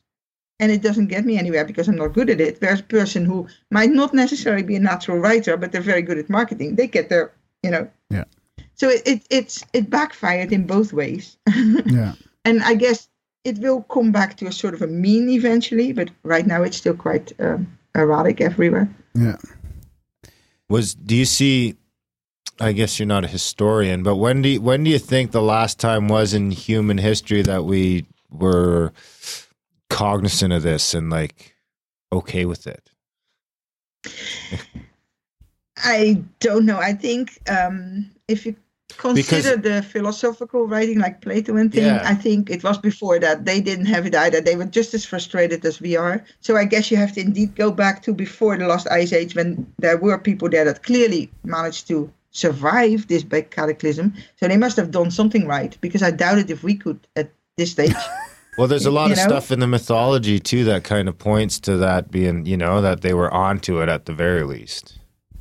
Yeah, what, what do you yeah, mean? I, I have that feeling too because yeah. What, what do you mean?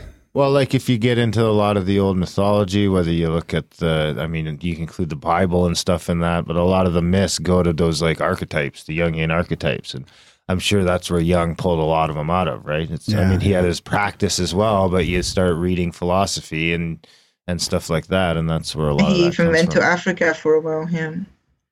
Huh. He, he visited some tribes in Africa as well. So, yeah. Is there a gender um, uh specific or well, or no gender like gender it's a social construct so well it's going to be pretty hard for there to be but do males uh, you know gravitate towards certain types and females to certain I, types? I mean okay, there's, so there's, there's definitely a, a, difference in uh in interest and, and Oh, I would say an, an aptitude between genders. But oh boy here we go I, yeah, I, thi- I think I, so. was a big discussion about that in the type community as well. oh yeah, And for long enough, Jung and also Myers Briggs, they both said that there were, for example, more T males, Right. people more more analytical males, and more F or or feeling directed females. right. But I believe that that's not the case. I believe that both Jung and Myers still wrote in a time where that social pressure was still there, unconsciously under the surface, and that they and that even today a lot of people are still influenced by that. There, there, there are still men around who would feel, you know, embarrassed to admit that they like, you know, bringing up kids, for example. There's still probably a lot of them like that. So those those biases, even if they're not aware of it, will come back in the self um, assessments and and psychological type is based on self assessment because we cannot look through somebody else's eyes. We can only do it ourselves.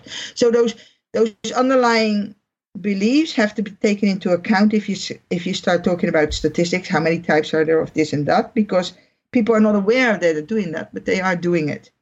So I personally believe that no, I don't think there is a gender differentiation. I think those are two different things that develop differently in people, and that the psyche definitely develops at least as early as the gender. Mhm. And so um, I, I think that mostly those differences are still uh, culture influenced, and that we're just not aware of that yet because it's still so ingrained in most people that we can't see it. We can only see our cultural biases once we come out of a culture and we can see them from outside. But once we're still immersed, certain things are going to be lost to us. Hmm. So there's a big discussion about that. There are people who do believe, um, you know, Jung said it and Myers said it, so it must be true. But I'm saying, well, they wrote in the 20s and in the 40s. Yeah. Um, I think there was a lot more gender bias then around, and they may have not been aware of that. Yeah. Or, you know, the self reports at least came Yeah. from yeah. that. Is there So- any decent subdivision among the 16? Like, can you subdivide those any further? Is there any anybody Yeah, doing that, can- whether it's fringe divide- or? Yeah, you, well, you can you can divide the 16 types into four groups of four in any differentiation you want because every two letters, every every set of letters deals with one aspect of information. So if you, for example, take the first letter, which is the extroversion introversion, and the last letters, which is the implementation, how we deal with our environment, which is what you kind of see in people, their their actual attitude as opposed to those functions inside, functions, sorry, inside. Then uh, if you take those two aspects of the personality type and ignore the functions, then you can divide people into four groups that are easily recognizable. If you divide the people according to the functions and you ignore the attitudes, you can divide people into four different groups that are still easily recognizable, although it's about how they how their interests are and how they reason as opposed to what they how they behave. So you can take any sets of letters and divide them into four groups, which are easier for people to understand. And one of the main um, people that was influential on the personality types was David Keirsey.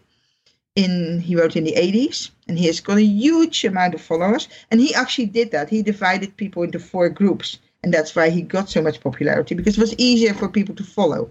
He also gave them names instead of letters. You know, and every type was given a name, a, a descriptive name, like field marshal. But um, those are judgmental. They come from that one type looking at the other types. so that's why I prefer to stick with the letters, even if they are, you know, abstract, but because they, they are non judgmental. Everybody is equally viable. Yeah. And so he divided them into four groups. The only problem I have with that is that he didn't do that equally. He he started mixing the functions. He took he took two groups that were made up of two functions, of the functions only, and the other two groups had one attitude and one function. And I think that's where you go wrong. So you can subdivide them into any number of groups, as long as you do it equally for all people. So you take all the attitudes, all the all the, the focus, or all the perception functions, or all the the implementations, but you cannot go mix them because then you then you um, then you kind of like are no no longer dividing them according to what these functions actually do. Then you're doing it randomly. Yeah, that makes sense. So, w- did you uh, study Carl's uh, Red Book at all? Did you get into because he was quite more esoteric than I think people realized for a while until that Red Book came out. very very much so. He was very much into exploring everything he could find in every other discipline to try and make sense of it. He, um, I haven't studied it as such. No, I'm, I'm, um, I, I have looked at it, but I can't say that I know it inside out or Yeah, anything yeah. like that.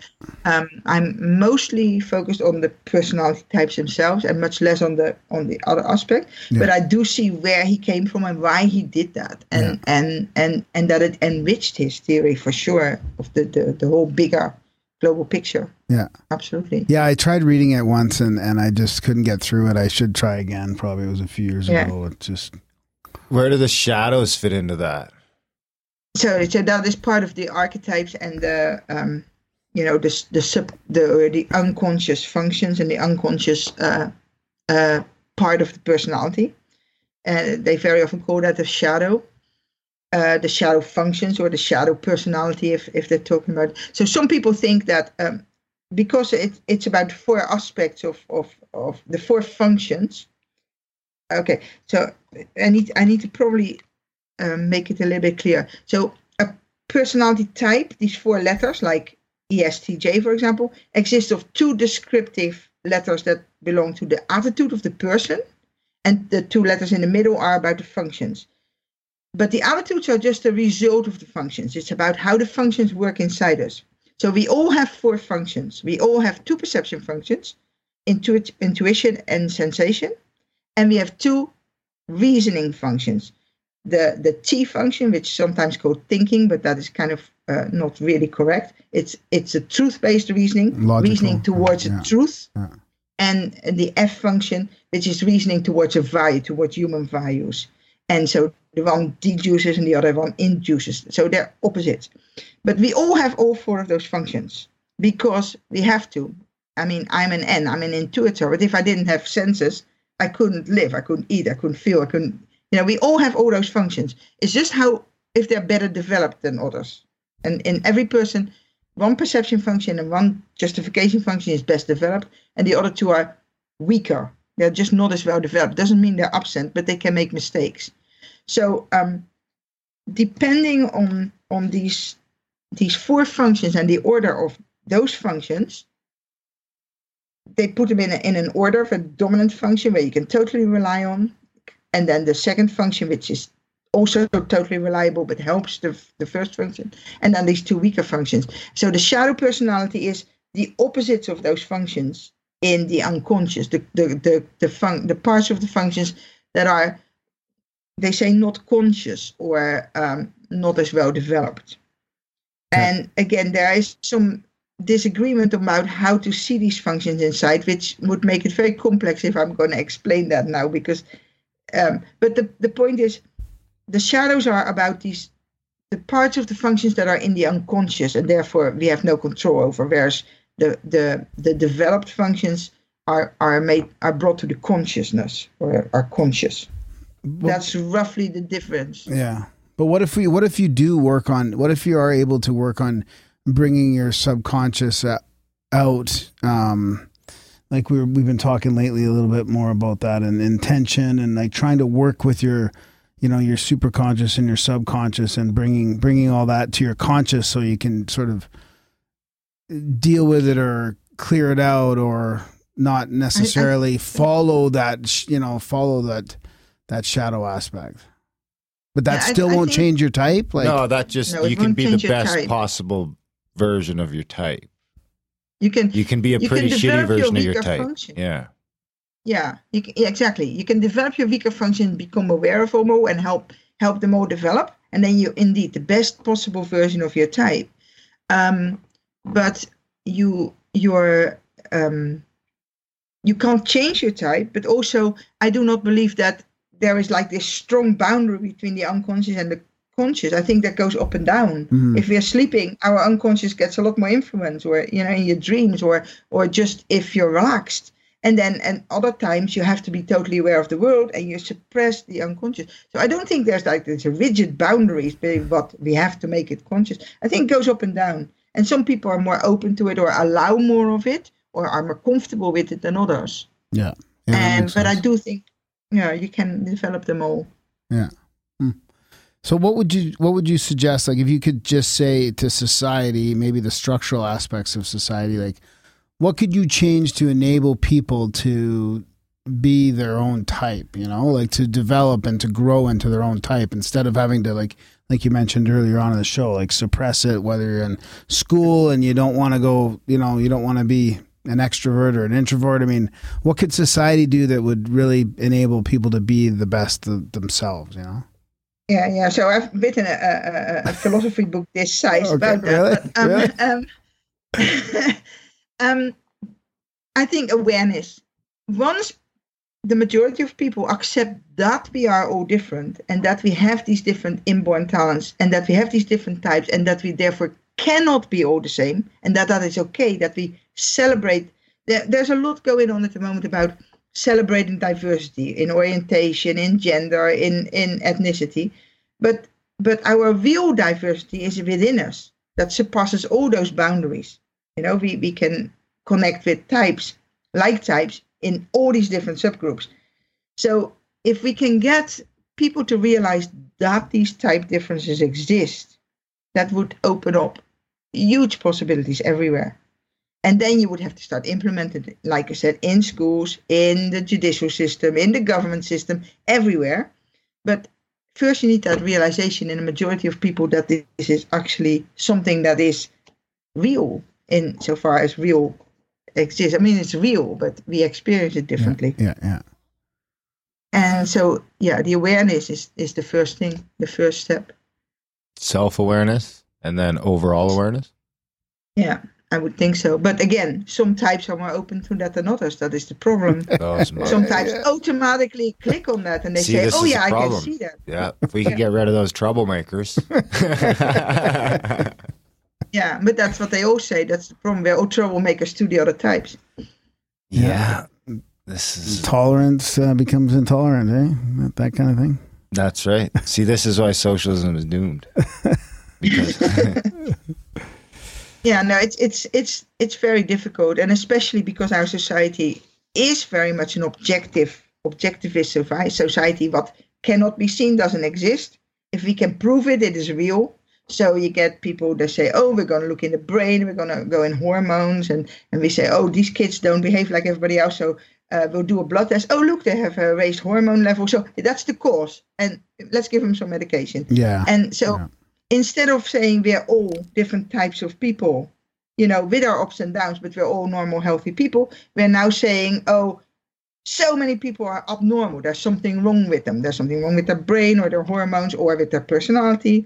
And we, so we're, we're sending this message to um, to the majority of the population at the moment that there is something wrong with them, and that's how our new the next generation is growing up with the message that they're basically broken Yeah. And and that's the mo- the most dangerous part i think. And that's I, why i started that blog that moral moral judgment. Because what we're doing is in the past okay there were rigid rules and some of them were ridiculous and and blah blah blah. But it was about behavior. If kids didn't behave they were punished for their behavior. Right. today right. that's not allowed anymore. So what we're doing is we're attacking that person.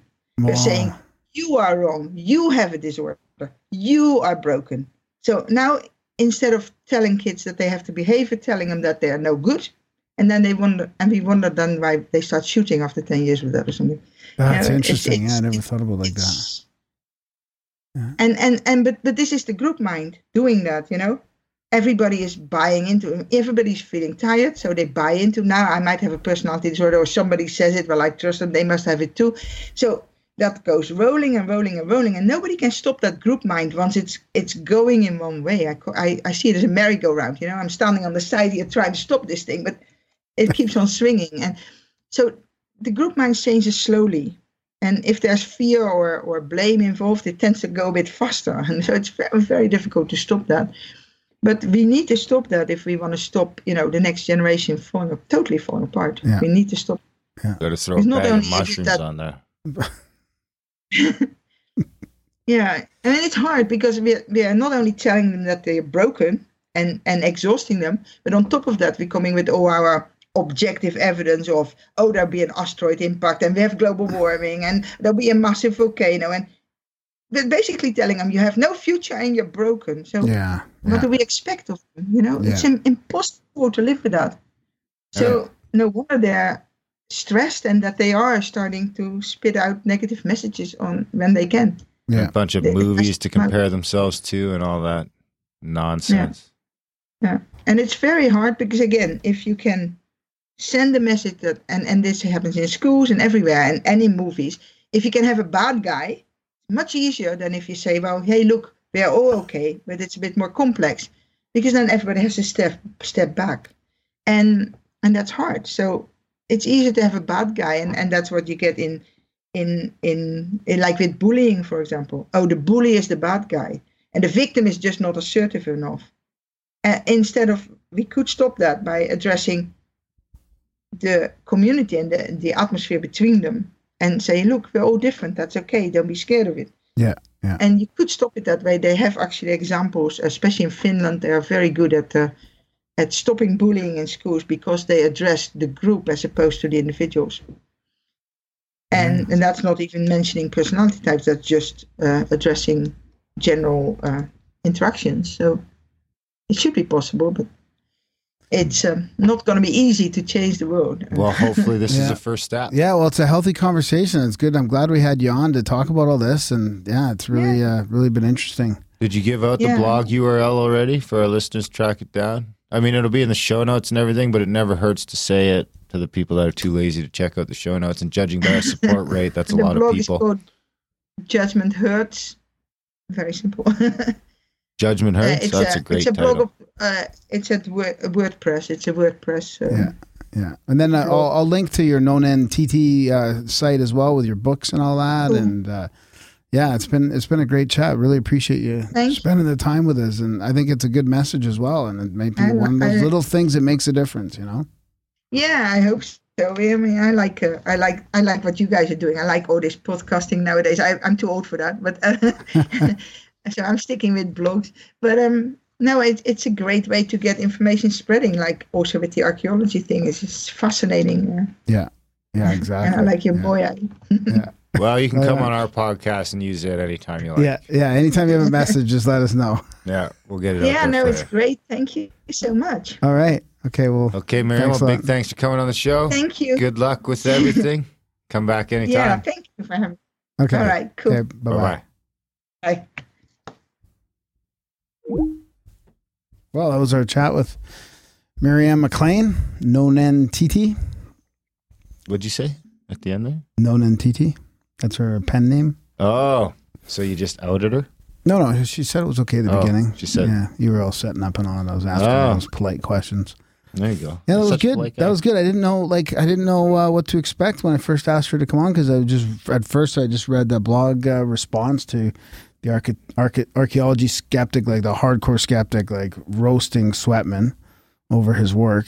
Um, you know, getting those sciences crossing the lines. You know, There's something to those types for sure. There's something there. I but don't know. but then getting into all that was great. You know, Ah. the types. Yeah, we should I kind of reinvigorated that. my interest again in that. And I was really into all that like a year ago. Yeah. I don't know. I think it's missing some pieces. But it's great stuff. I mean, it's good to at least go out and get that information. And it, it I mean, it, it's pretty, it's handy to know. No, I think it helps with acceptance of, of people and who they who they are, right? I mean, that's what her her blog was like. Look, from a perspective from the archaeologists, you, you know, you got to understand where they're coming from, and for the perspective of the uh, and you know the perspective of the uh, what I want to say, it was this is how it opened up. Blog to all the wonderful independent researchers, right, about ancient history and mysteries, and it was talking about statistics and and science based on people, right? Like it's you know the hard science guys expect this objective stuff and it's not it's not there Hmm. so it's it's really interesting to look at both sides of that like i really liked how she just went right down the middle and like look this is how the you know you got to understand it from the archaeological perspective and then understand it from the independent perspective that are doing all this kind of stuff like the sweatmans and the she also mentions um who's the other fellow that does all the the black uh, Egypt thing? Um, we almost had him on Orion. Yeah, I'm drawing a blank. No. yeah. Starts with a B or a D. Forrester? No. I have no idea.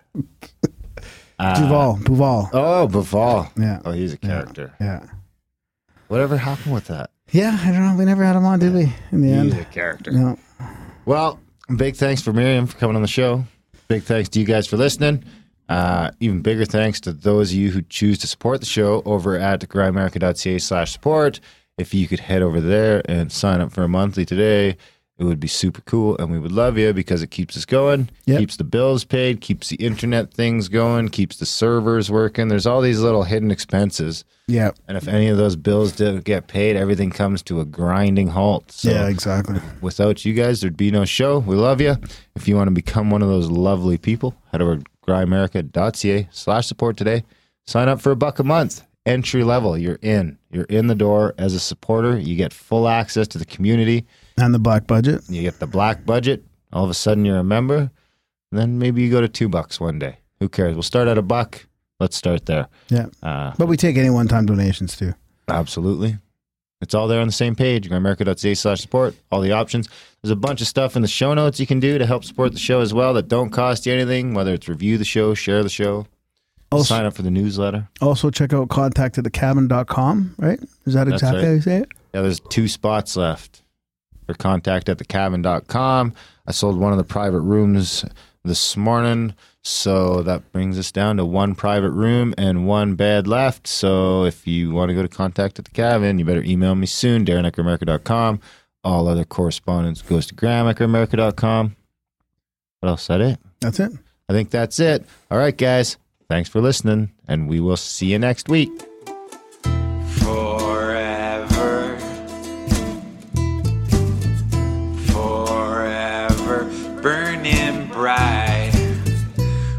Pomp and circumstance.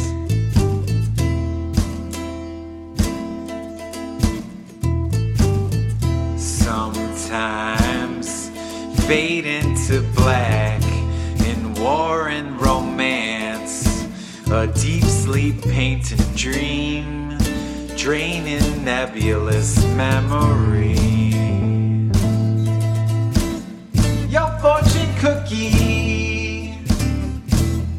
Took me to a mountain top.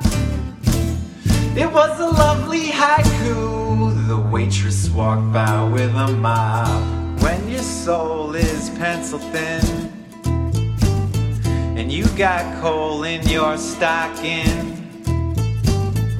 Go out and be charitable.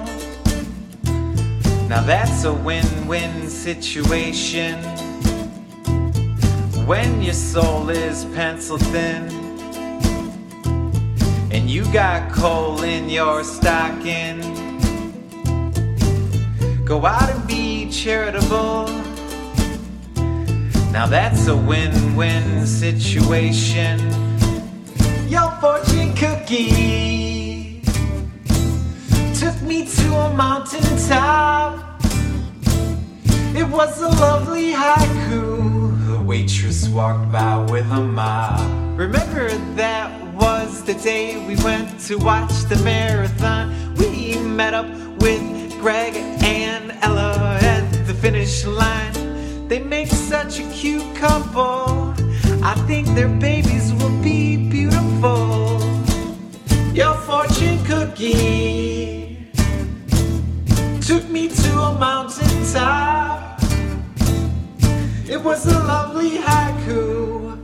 The waitress walked by with a mop.